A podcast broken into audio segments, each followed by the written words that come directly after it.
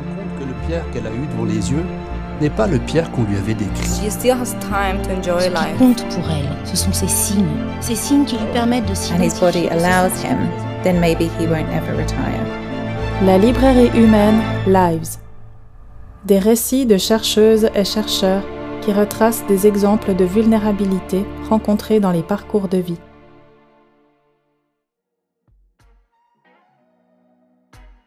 Kika par Emmanuelle Anné. Emmanuelle Anné est chercheuse à l'Université de Lausanne. Elle travaille pour Cause Commune, un projet d'action recherche participatif à la commune de Chavannes-Près-Renan. Emmanuel nous narre comment une personne habitant un quartier peut jouer un rôle important dans la cohésion sociale.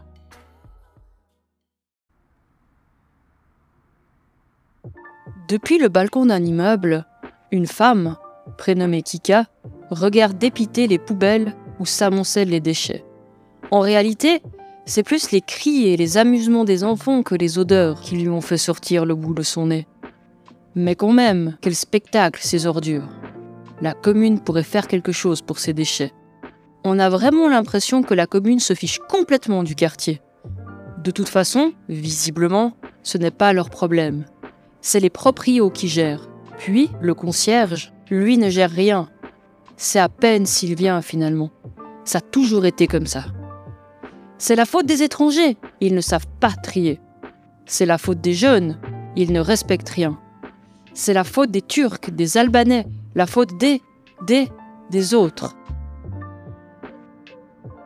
Un jour, un mec dépité a dit à Kika que c'est les quartiers nord de Marseille ici, et qu'une fois, c'est avec un flingue qu'il réglera le problème.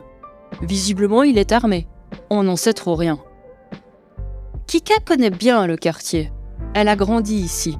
Elle sait bien que dans certains appartes prévus pour trois, c'est à deux familles que l'on s'entasse. Elle voit bien la détresse, les tensions, mais aussi la bonne volonté. Elle connaît même des gens qui ont grandi ici, qui travaillent pour la commune. D'ailleurs, ces personnes lui ont dit qu'un projet de cohésion sociale se mettait en place et, surprise, qu'on allait même réaménager la place de jeu et trouver un nouveau système pour gérer les déchets. Il paraît que c'est un groupe d'habitants qui a été à l'origine de ces initiatives. N'empêche que la commune, comme on dit, n'est pas tout le temps là, et les projets, c'est bien beau, mais la cohésion dans le quotidien, c'est autre chose. En rentrant du travail, après une veille de nuit, ou plutôt un service du soir, Kika est bien contente de retrouver ses enfants. Mais c'était sans compter l'agitation nocturne. Une fête? Non. Cette fois, c'est différent. Comme à l'accoutumée, Kika retourne à son poste d'observation préféré, son balcon. Elle repère dans la pénombre le petit jeune qui habite trois pâtés de maison plus loin. Il est déjà venu mettre le souk ici. C'est lui qui entraîne les plus jeunes et qui terrorise les gens qui veulent récupérer leur voiture dans les sous-sols. D'ailleurs, une fois, il avait même mis le feu à ce que l'on raconte. Il a créé sa bande à lui. Cette fois, ça part en vrille, plus que d'habitude. Les jeunes s'amassent et le ton monte. Ça part vite. Coup de poing, arme blanche, et peut-être plus grave. Du haut de son balcon, Kika pousse une beuglante. Tout le monde la connaît. On ne sait pas trop expliquer pourquoi, mais elle est respectée, et ce, même au-delà des murs du quartier. Elle a ce petit pouvoir magique de ce que l'on peut appeler cohésion. Les jeunes ne sont pas vraiment intimidés, mais il et elle ont un lien particulier avec elle. Une image à garder peut-être, quelque chose à conserver de leur propre image, on n'en sait trop rien. Le ton descend. Entre-temps, l'animateur qui habite pas loin a été prévenu. Lui aussi connaît bien ces jeunes.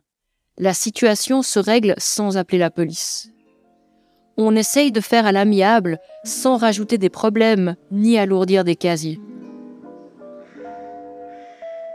Vous vous rappelez du projet de cohésion sociale, celui pour améliorer la qualité de vie?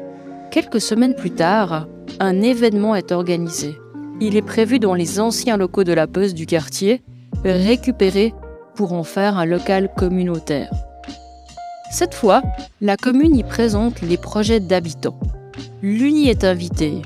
Il y a des chercheurs, des responsables de différents services de la commune et même des élus sont présents et présentes.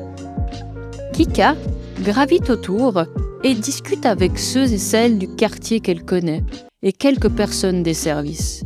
Elle trouve super ces investissements.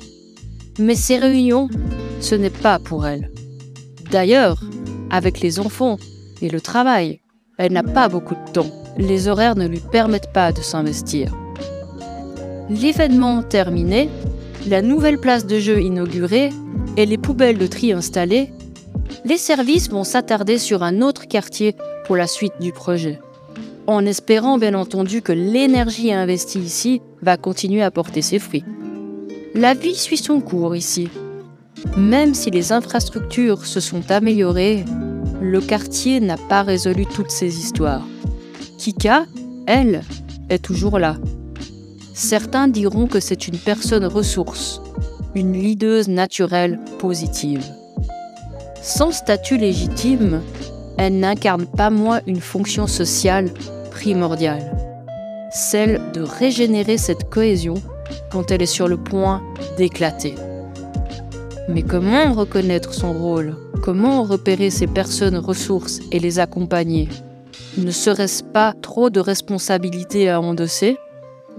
L'histoire ne dit rien, sauf peut-être que ces figures de l'ombre ont toujours existé.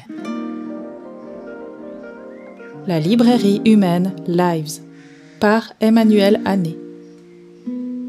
Tous les épisodes de la librairie humaine Lives sont disponibles sur les principales plateformes de streaming et le site internet du centre Lives.